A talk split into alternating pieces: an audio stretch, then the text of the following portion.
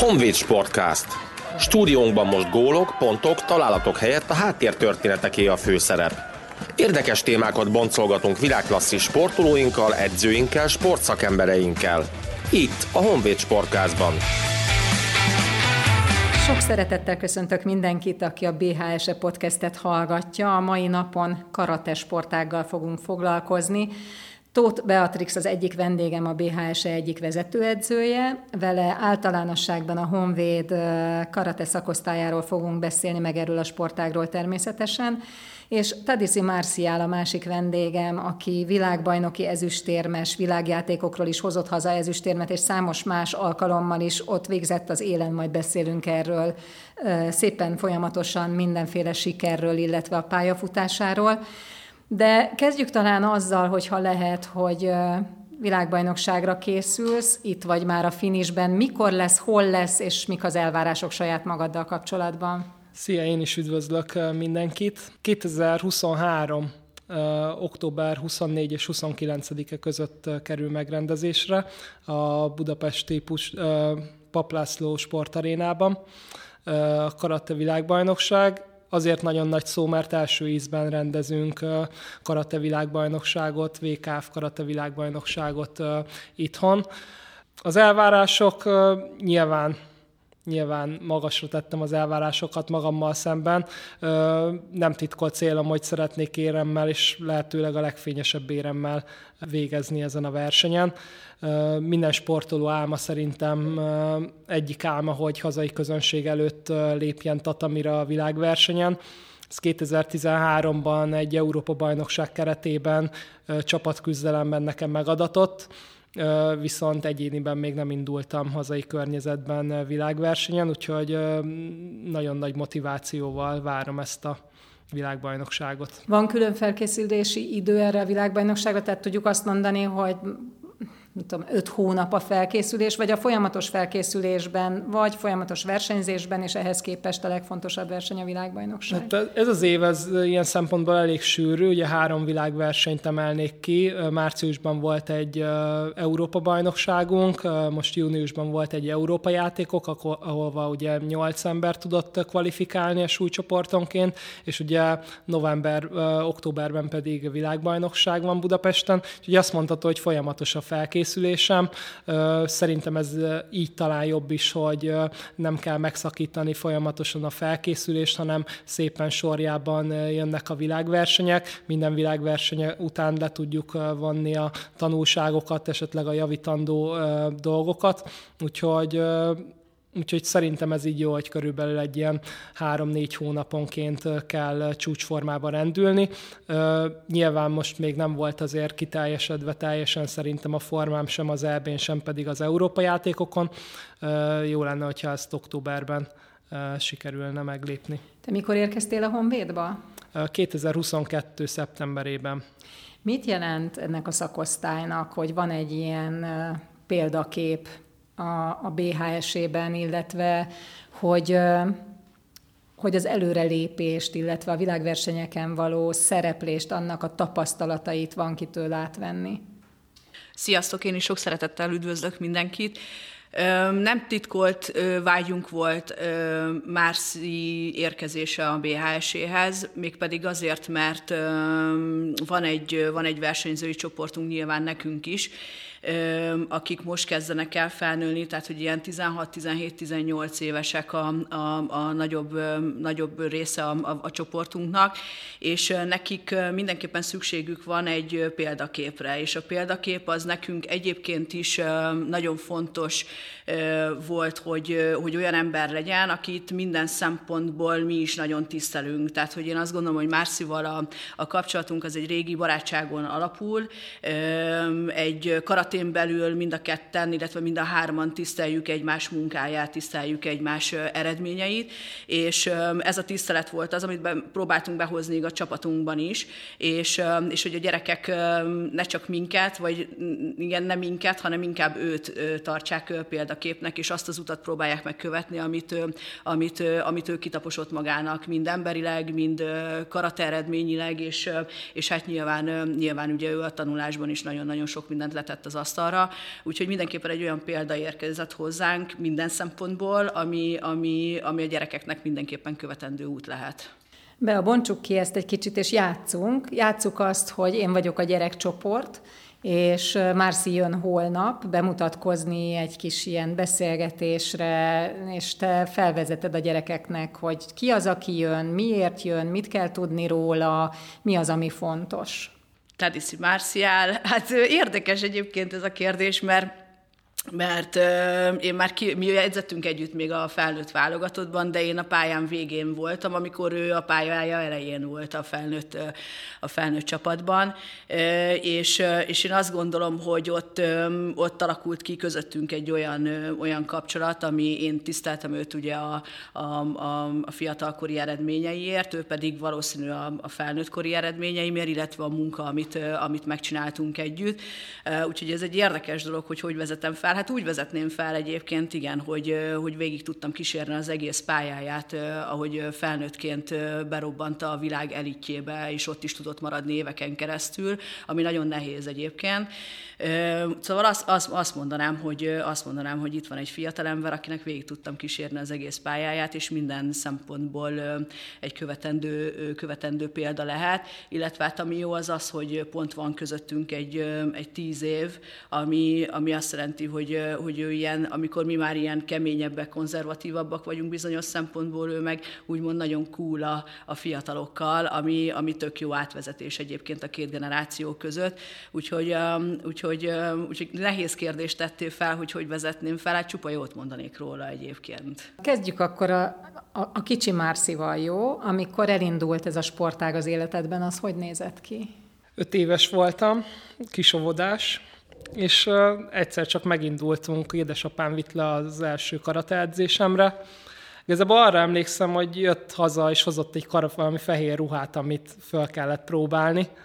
Mm, felpróbáltam, de úgy nem, nem éreztem túl sok mindent ezzel kapcsolatban, de aztán elmentem edzésre, és tök jól éreztem magam attól függetlenül, hogy ez egy felnőtt csoportos karateedzésekre jártam, úgyhogy a apukám honfitársának a, a, az akkori kislánya, aki már nyilván velem egyidős most, vele ott el, eljátszadoztunk ott a másfél-két órában. De miért felnőtt csoporthoz mentetek le? Kiderült azóta? Ö, apukámnak a honfitársa ő, ő egy karateedző, karateedző volt abban, a, abban az időszakban, és neki ez az egy csoportja volt hétfő és szerdai napokon, és hát gondolta apukám, gondolom, hogy oda majd elvisz, és akkor ott megtanulok valamit, vagy legalábbis levezetem majd az energiáimat, ami szerintem jól sikerült.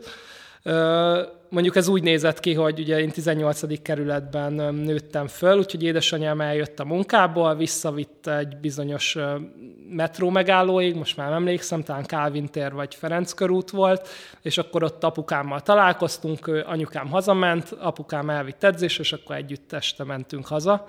És Meg volt így... a program az egész családnak Igen, akkor. igen, igen, úgyhogy ez így nézett ki egy-két évig, és akkor, amikor elkezdtem az általános iskolát, akkor, akkor lát, láttuk, hogy van ott is karateedzés az iskolában, ahova, ahol elkezdtem az iskolát, és akkor megnéztük, és igazából ott találtam meg nyilván a számításaimat, hiszen tényleg gyerekcsoportok voltak, sok barátom volt, osztálytársak, iskolából ismerősök, úgyhogy, úgyhogy igazából maga a, a versenyzői karrierem, illetve a karatepályafutásom az inkább ott kezdődött el. Egy picit visszaugrunk az előbbi félmondathoz, az apukám honfitársához, mert a nevedből már nyilván mindenki sejti, aki nem ismer téged, hogy édesapád nem, nem magyar állampolgárként látta meg a napvilágot, hanem... Ő a kongói köztársaságból, a Kongó Brazzaville-ből származik.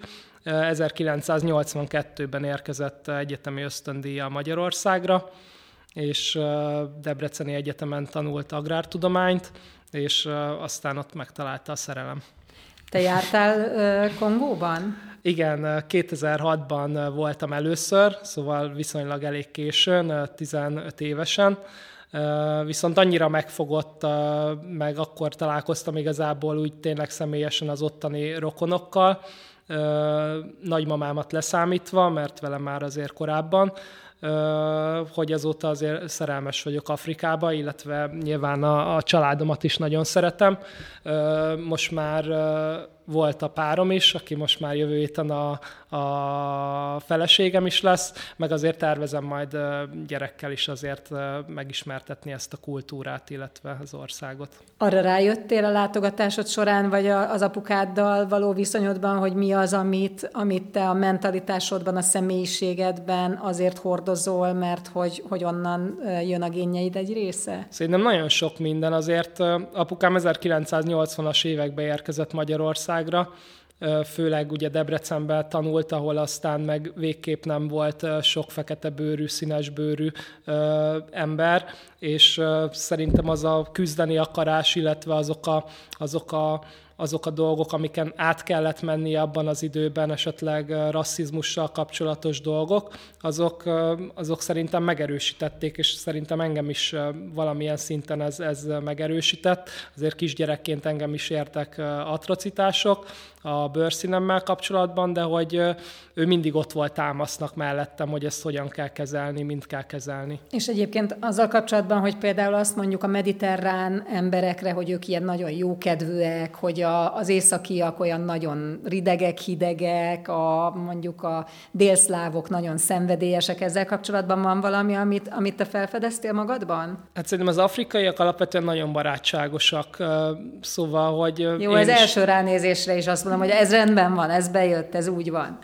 Igen, igen, igen. Úgyhogy én is azért elég emberközpontú embernek tartom magam.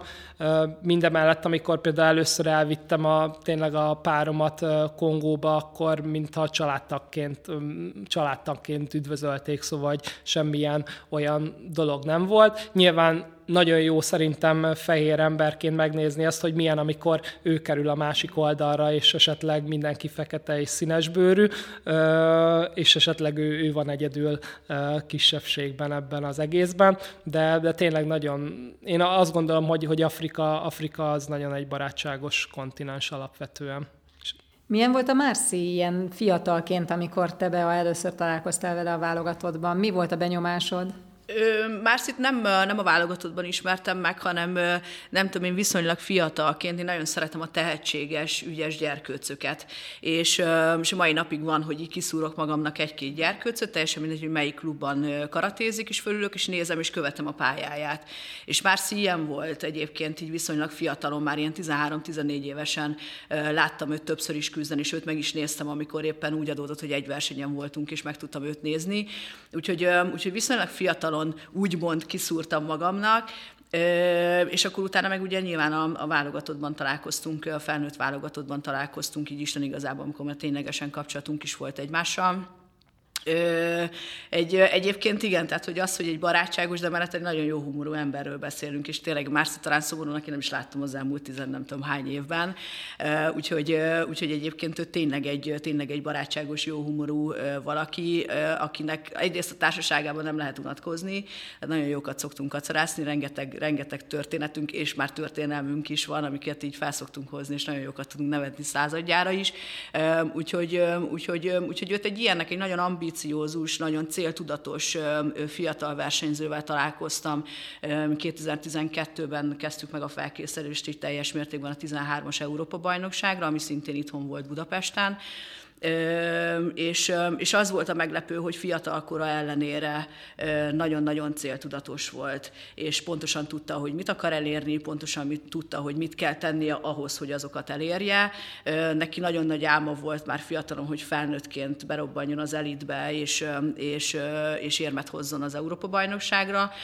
Ez 13-ban nem sikerült neki, 14-ben viszont már igen, tehát hogy nagyon korán be is robbant, tehát hogy az álom az, amiért dolgozott, az viszonylag gyorsan teljesült előtt is, ami jó volt, mert kapott egy visszacsatolást arról, hogy, hogy, a, hogy a felnőttben is ott a helye, és nyilván ez így elindított egy, elindított egy folyamatot.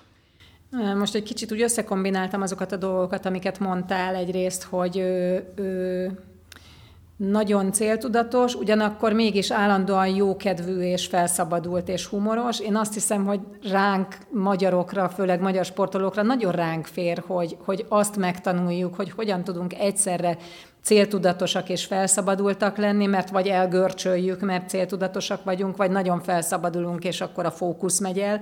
Tehát, hogy, hogy ez, ez nagyon jó, hogyha a gyerekek már egészen korán megtapasztalják, hiszen ha külföldről jönnek ide sportolók, főleg a csapatsportágakban, akkor egészen meg tudják változtatni a hangulatot, és ennél fogva valahogy, valahogy tudnak jönni az eredmények. Tehát azt, azt gondolnám én, és erősíts vagy cáfolj meg, hogy a gyerekek szempontjából ez is egy nagyon fontos dolog, hogy ezt lássák. Nagyon-nagyon fontos, és, és tényleg így, ahogy mondod, hogy bekerül, egy, bekerül a csapatba egy, egy ilyen felfogású sportoló, akkor az gyakorlatilag pillanatokon belül meg tudja változtatni egyébként a maga az edzésnek a dinamikáját is. Úgyhogy ezt, ezt szerintem nagyon jól látod, és ez abszolút így is van a gyakorlatban is. Hogyha mondjuk külföldre megyünk ki, én nagyon szeretem a francia karatét, és a csapatunkkal nagyon sokat járunk is ki szemináriumokra, ott ugyanezt tapasztaljuk, hogy, hogy ilyen lazák, de mégis, mégis keményen edzenek, és ezt beviszik a küzdőtérre is, és pont ez a mentalitása az, amit mi nagyon szeretnénk, hogy bekerüljön a, a mi csapatunkba is. És nagyon érdekes, mert amikor kint vagyunk, akkor pillanatok alatt felveszik már azt a fajta mentalitást, hazajövünk, itthon meg tudjuk tartani egy ideig sajnos, és utána megint visszakerülünk a, a régi kerékvágásba, úgyhogy, úgyhogy mi ilyen, amikor tehetjük, akkor azért megyünk ki. És akkor itt szépen lassan az, az, az, az a reményünk, hogy, hogy felnőtt versenyzőként ez már így fog, nekik, így fog nekik zajlani, hogy átveszik azt a fajta mentalitást. Milyen korosztályokkal dolgoztok? Egészen pici korosztályokkal dolgozunk. Az oktatást azt elkezdjük már az óvodákban, a versenyzői csoportokban pedig hát ilyen 8-9 éves korosztálynál szoktuk elkezdeni őket bevezetni a, a versenyzői életbe. Ezt szépen lassan tesszük meg, kevesebb, edzés, kevesebb versenyzői edzés számokkal az elején, és azt fokozatosan emeljük, és így vagyunk a versenyekkel is, tehát hogy kevés versenyel, versenyel az elején, ott megnézzük, hogy ki az, akinek egyáltalán ez az élet, ez, ez, ez, ez bejön, nem szorongja el nagyon a versenyeket, tetszik-e neki az egész, és egy körülbelül egy-másfél év múlva mondjuk azt, hogy jó, akkor döntsük el, hogy, hogy a versenyzői irányba megyünk, vagy pedig, vagy pedig inkább álljunk le vele. Úgyhogy, úgyhogy ezt egész, egész piciként, ilyen 8 éves korban elindítjuk. Azt mondtad az előbb, hogy gyakran kiszúrsz tehetséges gyerekeket, akikre aztán odafigyelsz a későbbiekben. Mi az, amin például Márcinál megragadta a figyelmedet? Mi az, amitől azt mondod, hogy, hogy őre egészen biztosan el tudom mondani, hogy tehetséges és lehet belőle valami?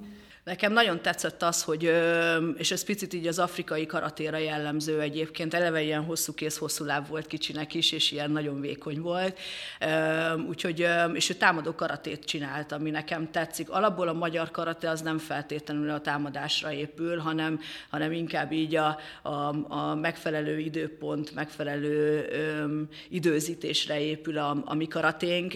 Ő viszont teljesen más karatét csinált, ő elsősorban támad, tehát ő szeretett támadni, szerette megtalálni a helyzeteket, amiből pontokat csinál, és ez a gyerekmezőnyben akkor ritka volt nagyon, tehát hogy viszonylag gyorsan felkeltette az ember figyelmét, mert, mert nagyon sok pontot szerzett egy-egy, egy-egy meccsen, úgyhogy, úgyhogy, úgyhogy igazából ő, igen, tehát nagyon fiatalon felhívta az ember figyelmét tényleg arra, hogy ő, hogy ő egyébként egy tehetséges kölyök. Ösztönös volt, hogy a, a támadásokra építetted a, a felkészülésedet, illetve a versenyeidet, vagy pedig ezt tanultad ott az első pillanatokban? Hát ez egy mai napig ösztönös dolog, ami, ami most, már, most már nem feltétlen mindig a jó megoldás a, a, a tatamin. Úgyhogy néha azért vissza kell fogni, meg húzni még a mai napig, hogy, hogy várjam meg a megfelelő pillanatot a pontszerzésre, a megfelelő mm, technikákra való reakciókat. Úgyhogy ez a mai napig benne van a haj, igazából hajt, hajt a vérem, és, és nagyon szeretek támadni, de most már azért egy kicsit taktikusabban, okosabban kell ezt felépíteni. Mi volt az első olyan siker, amire azt mondanád, hogy azért az meghatározó volt? Egyértelmű. 2009-ben junior korosztályban sikerült megnyernem az első Európa-bajnoki aranyérmemet, első Európa-bajnoki érmemet, ami egyben aranyérem is volt, és mindezt Párizsban a családom nagy része előtt, nagymamámtól kezdve rokonaimtól át tényleg mindenki kint volt, és magyar, magyar szurkoló mezbe bújva szurkolták végig az összes mérkőzésemet, úgyhogy ez egy nagyon meghatározó pillanat volt, hogy körülbelül 30-40 ember rokon ott volt, és, és szurkolt nekem. Mivel az első pillanattól fogva mosolyogsz, ezért merem megkérdezni most, hogy Párizst említetted, hogy, hogy ugye Párizs, olimpia, de nem lesz ott a karate, egy alkalommal volt az olimpia az olimpián látható. Ugye azt gondoltuk, azt reméltük, hogy azok után, hogy bemutatkozott Tokióban, Párizsban is maradhat majd ez a sportág, és azért egy kicsit meglepő volt, hogy olyan nagyon könnyedén lesöpörték a, a, az olimpia műsoráról ezt. És hát ezzel elment az a, az a lehetőség számodra is, hogy lemaradtál egy hajszállal Tokióról, hogy, hogy olimpián mutatkozz be, és mikor az elején itt arról beszéltem, hogy Európa játékok, meg világjátékok, hogy úgy, úgy gondolkodtam, hogy vajon az, hogy EB és VB mellett Európa játékok, világjátékok is vannak, vajon kiegyensúlyozza valamennyire azt, hogy, hogy az olimpián nem, nem sikerül megmérettetni? Hát ugye ez, a, ahogy Bea is mondta, azért a francia karate az világ viszonylatban az egyik legerősebb karate nemzet, és amikor kiderült, hogy esetleg nem Budapest, hanem Párizs rendezheti a 2024-es olimpiát, akkor Igazából mindenki örült karatés bárkekben, mert elképzelhetetlen volt mindenki számára, hogy, hogy esetleg ott ne kerüljen be a karate, hiszen olimpiai bajnokuk van, több világbajnokságon a top háromban minden éremtáblázaton ott vannak, szóval hogy maga a karate sport szerintem Franciaországban is azért egy nagyon népszerű, nagyon népszerű dolog, de valami igen, politikai szinten, vagy sportdiplomácia szinten sajnos el lett szúrva, és, és letaglózódott mindenki tényleg azzal kapcsolatban, hogy nem kerültünk be a, a, a Párizsi olimpiai programba. Én is nagyon szomorú voltam, hiszen azért tényleg, ahogy mondtad, 2021-ben azért hajszállal maradtam le uh, Tokióról, uh, abban a csarnokban, ahol azért uh, 12 évvel uh, korábban Európa bajnoki aranyérmet ünnepelhettem. Uh, úgyhogy uh, igazából a leg, leg boldogabb és legszomorúbb pillanata is azért a pályafutásomnak az Párizshoz köthető ilyen szempontból.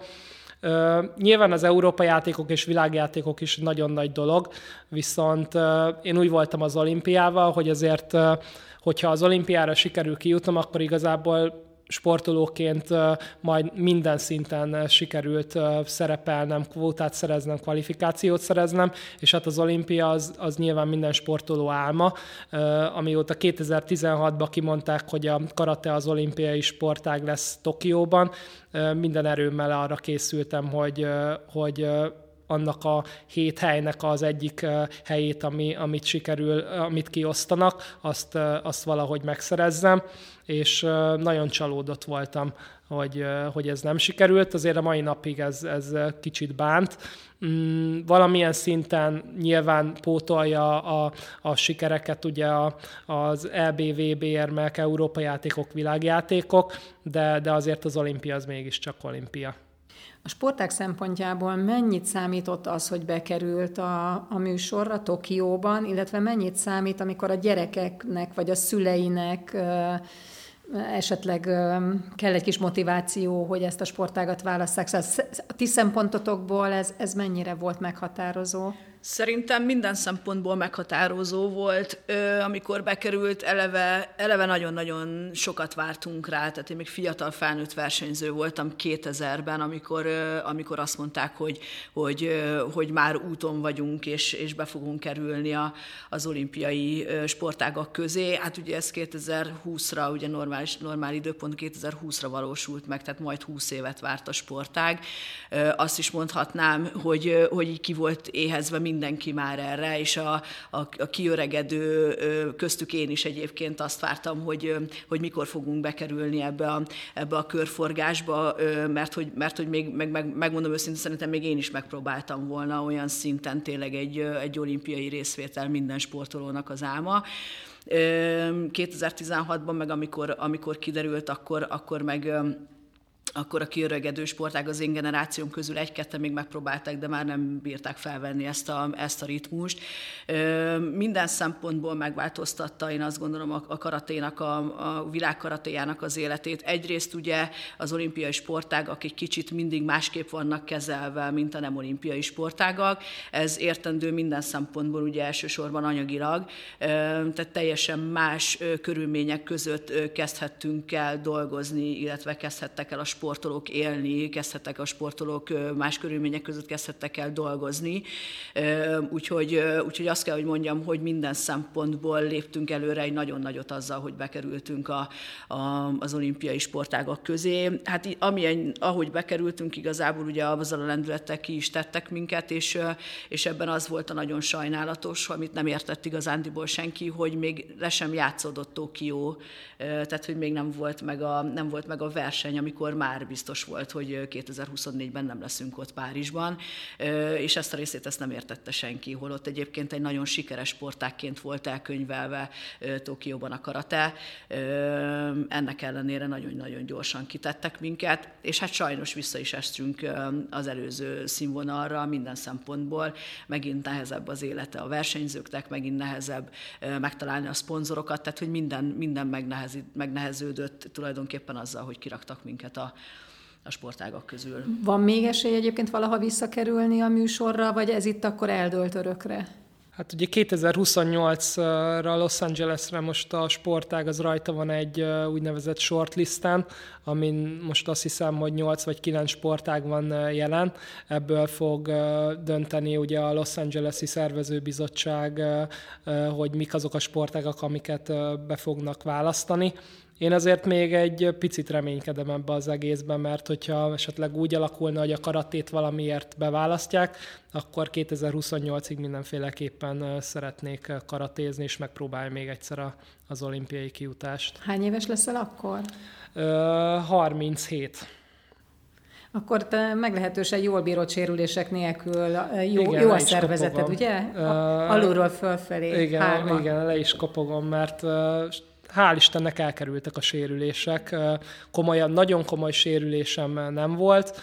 A legkomolyabb az egy fogvesztés volt, sajnos, de, de azért az mégse egy, egy izületi, izületi vagy szalagszakadás, vagy bármilyen olyan probléma, amit esetleg, ami miatt ki kellett volna hagynom esetleg fél évet, vagy egy évet.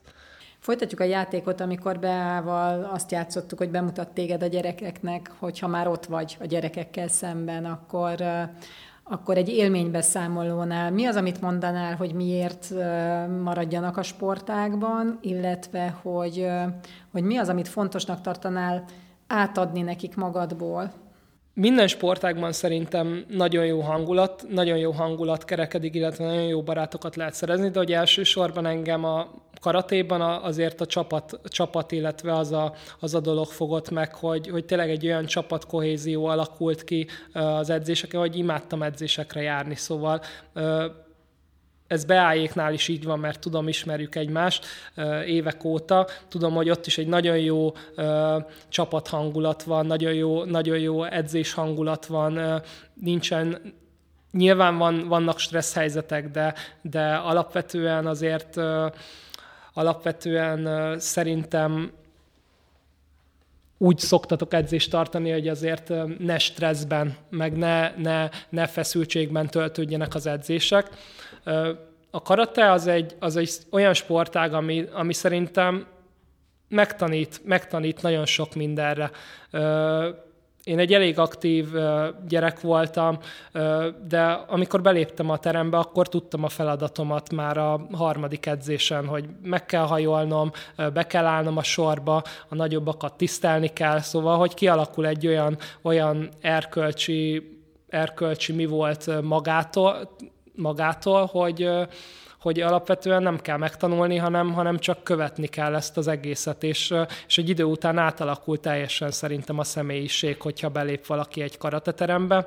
A, a másik része szerintem, amit magamból mondanék, az pedig az ambíció és céltudatosság, és az, hogy semmi nem törhet meg. Szóval, hogy, hogy, hogy Nyilván lesznek nagyon rögös utak és nagyon nehéz, nagyon nehéz célok, amiket tényleg nehéz elérni, de, de, hogy, de hogyha a cél, a cél és az ambíció megmarad, és nem vesztjük el a fókuszt, akkor, akkor viszont azt, azt el lehet érni kemény munkával, és amit még a Bea említette, az pedig a tanulás. Nekem a tanulás mindig a szüleim erőltették, és, és szerették volna, hogyha azért a sport mellett jól tanulok. Mm, sikerült is elvégeznem két egyetemet, mester diplomát szereznem, nyelvvizsgákat szereznem, úgyhogy alapvetően szerintem fontos az, hogy azért ne egy lábon álljon az ember, hanem, hanem több lábon próbálja megállni a, az életben a, a helyét, és hogyha esetleg a sport része az, az nem sikerül, akkor, akkor vegye ki a farzsebéből a másik, másik dolgot, amit esetleg a, a fejében raktároz. Mi van a farzsemedben? Légy szíves, segíts nekünk egy kicsit, avas be. 2011-ben a Corvinus Egyetemen a közigazgatástudományi karára nyertem felvételt, ami végül Nemzeti Közszolgálati Egyetemen egyetemmé alakult át. Ott nemzetközi igazgatást tanultam alapszakon, ez igazából államigazgatás kis diplomáciával, Európa Uniós joggal keverve, és ezt folytattam mesterszakon, ott pedig közigazgatási szakértőként végeztem európai és nemzetközi szakirányon. Mm, ez is igazából az államigazgatás, közigazgatás, hazai közigazgatás teljes egészét lefedi, de emellett azért kitekintést nyújtott nemzetközi viszonylatban is. És akkor, hogyha holnap 10x év múlva mondjuk adódik egy olyan helyzet, hogy akkor most kell a farzsebbe nyúlni, és mondjuk lenne egy olyan meseberi lehetőséget, hogy egyébként ezen a területen azt dolgozol, amit szeretnél, akkor mit szeretnél? Sportdiplomáciával foglalkoznék, vagy sporttal kapcsolatos valami államigazgatási tevékenységet végeznék szívesen. Karatéban mondjuk egy sportdiplomáciai irány az mi lehet? Hát karatéban a nemzetközi szervezetnek alapvetően a, a végrehajtó testületében lehet tevékenykedni. Már sportolói bizottságban voltam jelölt többször is, úgyhogy maga a karatesport az egy kicsit szűk körűbb ilyen viszonylatban, vagy ilyen szempontból, de, de én azért inkább egy tágabb kitekintésben képzelem ezt el, szóval nem csak nyilván karatésként szeretném támogatni a sportágat, de hogy szeretnék azért kitekinteni maga az magyar sport egészére is. Be beszéltünk az előbb róla, hogy Marcinál ez a jó hangulat, meg a fegyelmezettség így így megvan, meg hát gondolom, amikor egy gyerek bekerül egy közösségbe, akkor a többség azért alkalmazkodik hozzá, tehát az, az olyan természetes dolog, hogyha mindenki fegyelmezett, meg tiszteli a nagyobbakat, akkor én is. De van ennek egy másik oldala, az edző oldala, akinek már ezt másképp teljesen tudatosan kell felépíteni hogy tudjátok megtalálni a, a középutat, vagy, a, vagy az összhangot abban, hogy jó legyen a hangulat, jól érezze magát a gyerek, de azért ez a fajta fegyelmezettség, ami a küzdősportokra mindegyikre jellemző, meg ezek a szabályok viszont nagyon komolyan ott legyenek az életükben. Én azt gondolom, hogy azt gondolom, ugye nyilván nekünk is volt egy példánk, ami alapján felnőttünk, Mind a ketten Renivel ugyanúgy kapcsolatban vagyunk, a, sőt, szoros szakmai kapcsolatban vagyunk az edzőinkkel, tehát hogy ők mai napig felügyelik a, a, a munkánkat, illetve hogyha bármi olyat csinálunk, akkor azért ott vannak mögöttünk. Én azt gondolom, hogy ez szépen lassan alakul ki egyébként. Amikor bejönnek hozzánk legelőször edzésre, akkor az alapdolgokat, amit Márci is mondott, hogy meghajolsz, amikor bejössz a terembe, meghajolsz a társadnak, tehát ugye ezt elmagyarázzuk nekünk, hogy ez a tiszteletadás maga az a, a dojónak, a teremnek, amikor bejössz, aztán az, az edződnek, az, a társadnak, az ellenfelednek, tehát hogy ez, ez, így, ez így rögtön az elején letisztázódik. Az összes többi pedig, amit ad a karata, amit Márci az előbb felsorolt, volt. Én azt gondolom, hogy az évek alatt, évek alatt építődik fel. Egyébként a gyerekeknél viszonylag könnyű beépíteni ezt az egész dolgot, ami nagyon fontos náluk, hogy következetesnek kell lenni. Tehát, hogyha mondunk valamit, akkor az nagyon fontos, hogy az tényleg úgy is legyen. Mert hogyha először, ha mondunk valamit, és utána annak teljesen az ellenkezőjét csináljuk, akkor nyilván ők ezt viszonylag gyorsan észre is veszik, és akkor annak megfelelően viselkednek. De hogyha tudják, hogy tudják a határaikat, hogy velünk szemben meddig mehetnek el, akkor viszont ezzel nincs probléma. Tehát, hogy viszonylag gyorsan beállnak a, beállnak a rendszerbe annyira, hogy nekem van egy kedvenc történetem, amikor a, a gyerekek ki szoktak menni edzésről, akkor azért még ott jó hangulatnak köszönhetően nagyokat csacsorásznak az öltözőbe, meg bohóckodnak, meg nem tudom, és, és volt egy kisgyerekem, aki, aki az öltözőben volt, és ilyen fél órát ott volt az öltözőben, először a társaival, utána meg még magának ott elszórakozott, anyukája meg kint várta mindig a, az iskola előtt, és, és egyszer bejött, és csak azt hallottam, már én tartottam a következő edzést már régen, és azt hallottam csak az öltözőben, hogy gyere már, légy szíves, öltözzél már fel, öltözzél, gyere, mennünk kell, sietnünk kell, és ezt hallottam végig, hogy az anyuk ez könyörög tulajdonképpen a gyereknek, és így megelégeltem, így bementem az öltözőbe, és akkor mondtam neki, hogy már nem emlékszem, hogy hívták, és mondtam, hogy jó, akkor most egy perced van arra, hogy felöltözzél, ha nem vagy kész, akkor bejössz ide, és végigcsinálod ezt az edzést, itt föl, föl, föl alá fogsz nekem futkározni. Mondom, óra indul. Egy perc múlva megállt a gyerkőc, tetőtől talpig fel volt öltözve, hogy ő elkészült, és az anyukája mondta, hogy figyelj, azt mondja, én bármennyi pénzt megadok neked, csak gyere hozzám minden reggel légy mert hogy ő ezt soha nem érte el, és szakadtunk a rögést, hogy tényleg így oda mentem, szóltam neki, felöltözött, és kész egy perc múlva, hogy voltak a terembe. Tehát, hogy ez ilyen, ez ilyen igen, hogyha, hogyha így az edzők, vagy mi mondjuk, akkor ez egy kicsit mindig másképp hat, mint amikor a szülő ugye könyörök tulajdonképpen a gyereknek, de ez ugyanígy volt a mikorunkban. Tehát, hogy, a, hogy amikor az edzőm azt mondta, hogy ide leülsz fél órát, és én ott ültem, ha az édesanyám vagy édesapám mondta volna, nem biztos, hogy ott ülök fél órát. Úgyhogy ez így, ez így kialakul. Most egy nagyon komoly labdát dobtál fel nekem, mert hogy uh, már neked kislányod vagy kisfiad van? Kislányom. És a kislányod hamarosan egy éves lesz majd. De szerintem felér egy kisfiú is. Már most. És hamarosan pedig lesz majd uh, még nagyobb saját akarata, meg elképzelései, meg minden egyéb, és te ott leszel, hogy van egy uh, egy értékrended a sportákból adódóan, de nincs melletted egy edző, aki majd azt mondja, hogy már pedig egy perc alatt felöltözöl, mert hogy ugye a saját gyerekedről lesz szó. Tehát te hogy érzed, mennyire fogod tudni ezt a, ezt a szülő, de fegyelmezett, idézőjelben katona módon való együttélést megoldani a pici lányjal? Hát az anyukája is karatés, Oha. hál' Istennek, úgyhogy, úgyhogy én úgy gondolom, hogy mi elég következetes szülők vagyunk már most talán, szóval, hogyha valami olyan... Még most, még javítsuk most, ezt ki, még mostra. Még most, jó? jó? Még most azok, azok vagyunk, vagy azoknak tűnünk. Szóval azért van egy-két dolog, amit, amit nem szabad már most, és folyamatosan próbálkozik, de, de azért most már érti, hogy, hogy, hogy azt azért mégsem. De minden nap el kell mondani, hogy, hogy azt nem, mert azért rápróbál, de, de nem bánom, mert kicsit látom magamat is ebben az meg egészben. az edzőid sorsát. Az edzőim sorsát, igen, meg a szüleim, szüleim, szüleimet is látom ebben az egészben, mert azért valószínű, hogy ez az akaratosság, ez, ez inkább tőlem ered, mint a, mint a páromtól.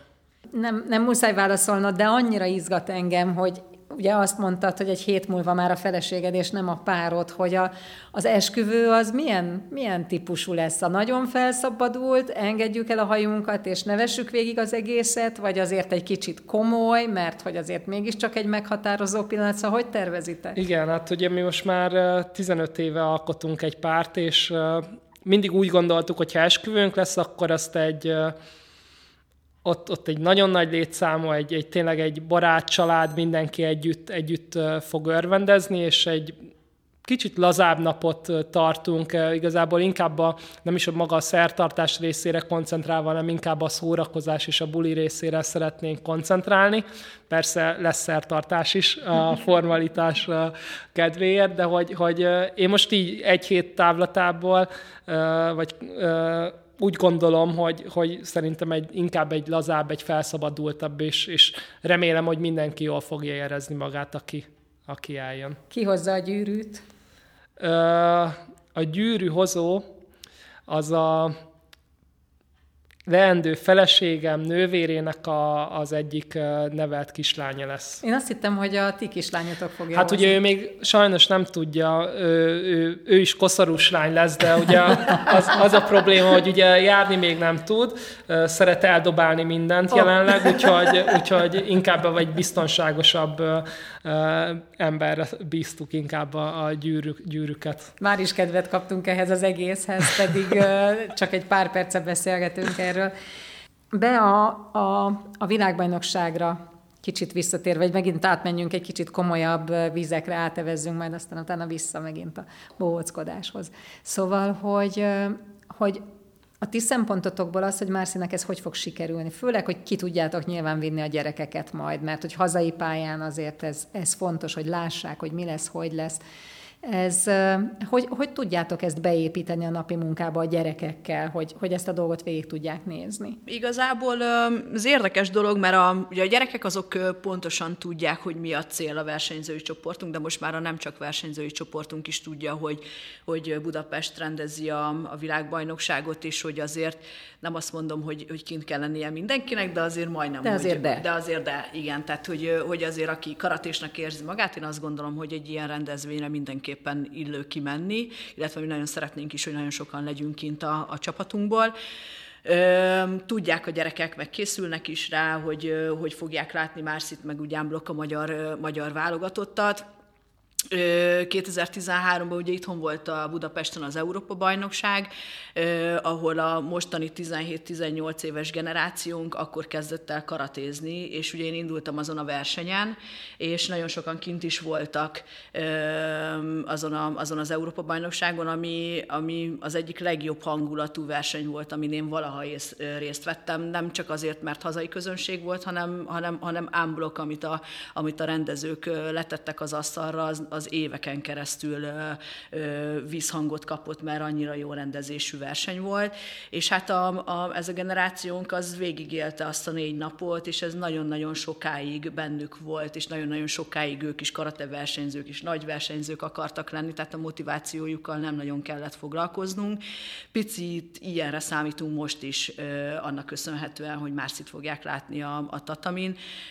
Én azt gondolom, hogy bárhogy is fog sikerülni ez a verseny, mindenképpen hatalmas élmény azért egy hazai közönség előtt tatamira lépni. Nyilván, nyilván nagyon-nagyon reménykedünk, meg drukkolunk, meg lehetőségeinkhez képest mindent megadunk Márcnak ahhoz, hogy, hogy, hogy ő ezen, elérje, ezen a versenyen elérje a, a hőhánított álmát. Úgyhogy, úgyhogy mi, pedig, mi pedig mögötte vagyunk a csapatunkkal, mindenkivel, hogy, hogy ez létrejön és sikerüljön nekik. Mennyire más ez a felkészülés, mint a többi? Ugye említetted, hogy ebben az évben három világverseny, az EB, az Európai Játékok, ugye ez a kettő lement már, és akkor itt a világbajnokság. Na most azért neked a tapasztalatod megvan annál fogva, hogy világbajnokságon, világjátékokon ezüstérmes, vagy Európa-bajnokságon négy alkalommal hoztál haza aranyérmet, de gondolom, hogy azért, bocsánat, bronzérmet, de azért gondolom, hogy egy hazai világverseny mindig egy teljesen más kategória, illetve felkészülés szempontjából is talán egy kicsit más, ugye? Igen, mindenki nagyon komolyan veszi, szóval szerintem olyan összeszedett edzésprogram, illetve felkészülési terv, amit most elénk tettek így pár hónappal a, a világbajnokság előtt, még talán nem volt és nem kaptunk így készhez több tábor van, de közös mentális felkészülési foglalkozások is vannak folyamatosan, hogy kicsit a csapatkohézió, illetve a csapatban lévő emberek is jobban megismerjék egymást, a felkészülést segítsük, vagy segítsük ezzel. Úgyhogy én úgy gondolom, hogy, hogy mindenki nagyon komolyan veszi ezt a, ezt a világbajnokságot. Nyilván a, a Karate Szakszövetségtől kezdve a, a tényleg az utolsó emberig, aki esetleg a, a, a szervezésben segítkezik. Úgyhogy A szakmai szempontból a felkészülést azt szerintem nem, nem lesz más, mint az elkövetkezendő világbajnokságokra vagy világversenyekre volt, viszont mentálisan azért valamilyen szinten föl kell arra készülni, hogy, hogy azért esetleg 6-8 ezer ember lesz kint a csarnokban, ami, ami természetesen erőt kell, hogy adjon a nehéz pillanatokban is, de személy szerint azért Szerintem nem sok karatés versenyzett olyan légkörbe, amit magyar szurkolók tudnak biztosítani, úgyhogy erre azért külön hangsúlyt kell fektetni majd a felkészülés utolsó részében, hogy erre is azért fel legyünk készülve mentálisan. Az Európa játékokról ötödik helyen jöttél haza, ott milyen tapasztalataid voltak? Az Európa játékok az azért volt jó, mert ugye, mint említettem, minden súlycsoportban 8 ember szerzett kvalifikációt, ez kvázi a, a 8 legjobb versenyző Európában, aki kijutott erre a megmérettetésre, és azért gondoltuk fontosnak kijutni erre a versenyre, mert ez még egy viszonylag, belá, viszonylag messze van a világbajnokságtól, viszont jó kvalitású emberekkel, olyan emberekkel tudunk nem tét nélkül, mert nyilván az Európa játékok is azért egy, egy olyan verseny volt, de hogy olyan emberekkel tudunk még világbajnokságon kívül küzdeni, akik ott lehetnek a legjobb nyolc között éremérkőzésen megtapasztalni azokat a dolgokat, amiket még javítani kell esetleg az elkövetkezendő négy hónapban. Úgyhogy ez tapasztalatszerzésnek nagyon jó volt. Nem volt a legjobb formám szerintem, amit, amit mutattam egy hónapja, viszont, viszont ebből a szempontból nagyon sokat tanultam, hogy, hogy azok az ellenfelek, akikkel voltam, hogy mit kell esetleg másképp csinálni majd a világbajnokságon, hogyha ismét összekerülünk velük. Érzésre mi az, ami megkülönbözteti a jó formát, vagy a kevésbé jó formát a csúcsformától? Belső érzés, én akkor érzem nagyon jól magam, hogyha minden jön és nem tudom, hogy nyilván ez a legnehezebb sportolóként, hogy mi, mi illetve szerintem edzőként is, hogy, hogy csúcsformába hozni és megtalálni azt a formát az adott napon, az adott pillanatban, ö, ö, megtalálni azt, az, azt a pontot, hogy, hogy mikor leszünk ott a legjobbak, de, de én, én már a bemelegítésnél érzem azt, hogy, hogy ez most igen, rendben van, jól vagyok, ö, ö, minden tempót el tudok kapni, ö, mindenre jól tudok reagálni, jó megoldásaim vannak, és hogyha ez az első mérkőzésbe be tudom vinni, ö, akkor, akkor onnantól kezdve igazából nincs megáll. Ö, hogyha egy picit nehezebb ö, a bemelegítésem, akkor nem azt mondom, hogy aggodalomra ad okot, akkor is be lehet melegedni, viszont akkor egy olyan sorsolásra van szükség, ami, ami, ami esetleg egy kicsit könnyebb, könnyebből indul, és fokozatosan nehezedik. Nekem alapvetően ez, ez, ez a legjobb, de ugye ezt tudjuk befolyásolni, úgyhogy mindenféleképpen ahogy Budapesti világbajnokságon, mindenféleképpen ha jó napon van, ha rossz napon van, abból kell kihozni a, a, a legjobbat. Mi az, amiben úgy érzed, hogy előre tudsz lépni a VB-ig? Most az Európa játékok szempontjából egy kicsit taktikailag kellett volna másképp csinálni a mérkőzéseket. Előnyből sikerült elvesztenem egy fontos mérkőzést. Mindenféleképpen előnyt azt, azt tartani kell, és azt nem szabad kiengedni a, a, a kezemből, illetve, illetve tényleg ilyen rövid taktikai elemek, amik, amiket még be lehet tenni esetleg a mérkőzésbe, azokat kell talán fejleszteni. Mi a cél a, a BHS-e karate szakosztályával hosszú távon? Megmaradni az utánpótlás képzésben, vagy szépen felépíteni egy olyan bázist, ami aztán adott esetben adhatja a válogatottakat? Ö, mindenképpen az a cél, hogy adjuk a válogatottakat ö, hosszú távon. Korosztályos válogatottban így is ö, azért 5-6 fővel mindig jelen vagyunk ö, az elmúlt 3-4 évben, és hát a cél az az, hogy ezeket a versenyzőket ö, megtartani, és a felnőtt válogatottnak is ö, ö, ö, felnőtt válogatottba is ö, ö, berakni őket. Úgyhogy a célunk az, az szerintem nem lehet más, mint ez. Mennyit változott szerinted a, a megítélése, vagy a népszerűsége a sportágnak az elmúlt mondjuk 20 évben? Mert az ahogy elmondtad az imént, a szülőknek lenne igénye rá, hogy a, a gyerekek megtanulják azokat az értékeket, amiket többek között ez a sportág is hordoz, másrésztről meg annyira elvonja a figyelmet minden más a sporttól ma már. Szerintem igény az van rá, nagyon nagy igény van rá, viszont nagyon nehéz már megtartani a gyerekeket, pont azért, amit te is mondasz, hogy annyira nagy a, annyira nagy a körülöttük lévő inger, hogy, hogy kettő pillanat alatt térnek le az útról, még akkor is, hogyha azt gondolja a szülő, hogy pedig az lenne jó, hogyha karatézna, vagy bármit sportol, én azt gondolom. Sőt, azt is szoktam mondani mostanában, hogy a, hogy a gyerek mindegy, hogy mit csinál, sportol, vagy, vagy zenél, de hogy, de hogy legyen bent egy, az iskola után mindenképpen legyen bent egy közösségben, ami, ami, ami a jellemét, a személyiséget tudja fejleszteni az iskolán kívül.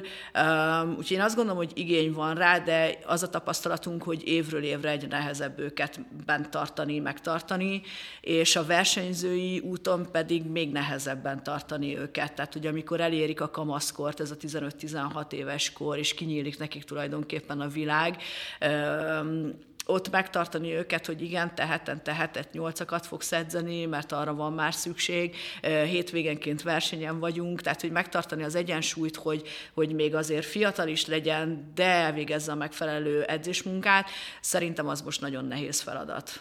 Márci, hogy fog kinézni a következő néhány hónap? Azzal, kezdjük azzal, hogy megnősülsz, és akkor van-e egy kis pihenő, vagy folyamatosan benne vagy a felkészülésben, illetve hogy ez a felkészülés hogy néz ki?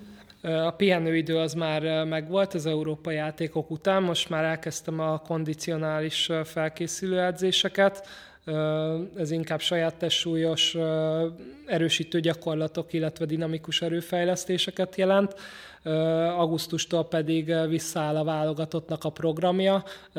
Heti háromszor fogunk találkozni, bocsánat, edzéseken.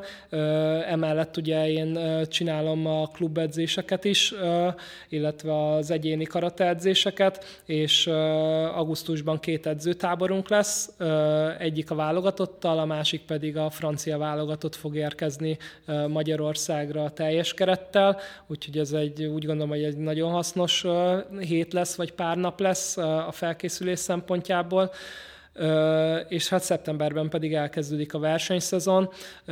Egy vagy két versenyt azt még nem döntöttük el, mert elég közel vannak egymáshoz, hogy mennyire lesz szükség. A Dublini Karate egy világkupa sorozat, Premier League világkupa sorozat az, az biztos, hogy terítéken lesz szeptember elején, és azt követően pedig a Budapest Open-en még formától, formától, illetve eredménytől függően, vagy begyakorol, begyakorlás szükséges technikák, taktikai elemektől függően még változik a Budapest open való részvételem, és hát utána még egy edzőtábor, folyamatos válogatott edzések, közös mentális felkészülések is már ott vagyunk a a világbajnokságon. Akkor most azt lehet mondani, hogy bulival kell felkészülni majd a kőkemény munkára, és nem pedig fordítva. Ehhez kívánok nagyon sok kitartást, meg sikert, és természetesen a szakosztálynak is ugyanezt a közös szépen. munkával. Tóth Beatrix volt itt a BHS egyik vezetőedzője, illetve Tadiszi Marcial, aki, hát nem, nem sorolom föl újra, aki esetleg nem hallotta az elejét, az tekerjen gyorsan az elejére, és megtudja, hogy milyen fantasztikus eredményeket ért el már Marci. Én pedig köszönöm szépen nektek, hogy itt voltatok velünk, és természetesen mindenkinek, aki hallgatott minket viszont hallásra. Köszönjük, Köszönjük szépen, szépen, hogy itt lettünk. Honvéd Sportcast. Hallgass bennünket legközelebb is.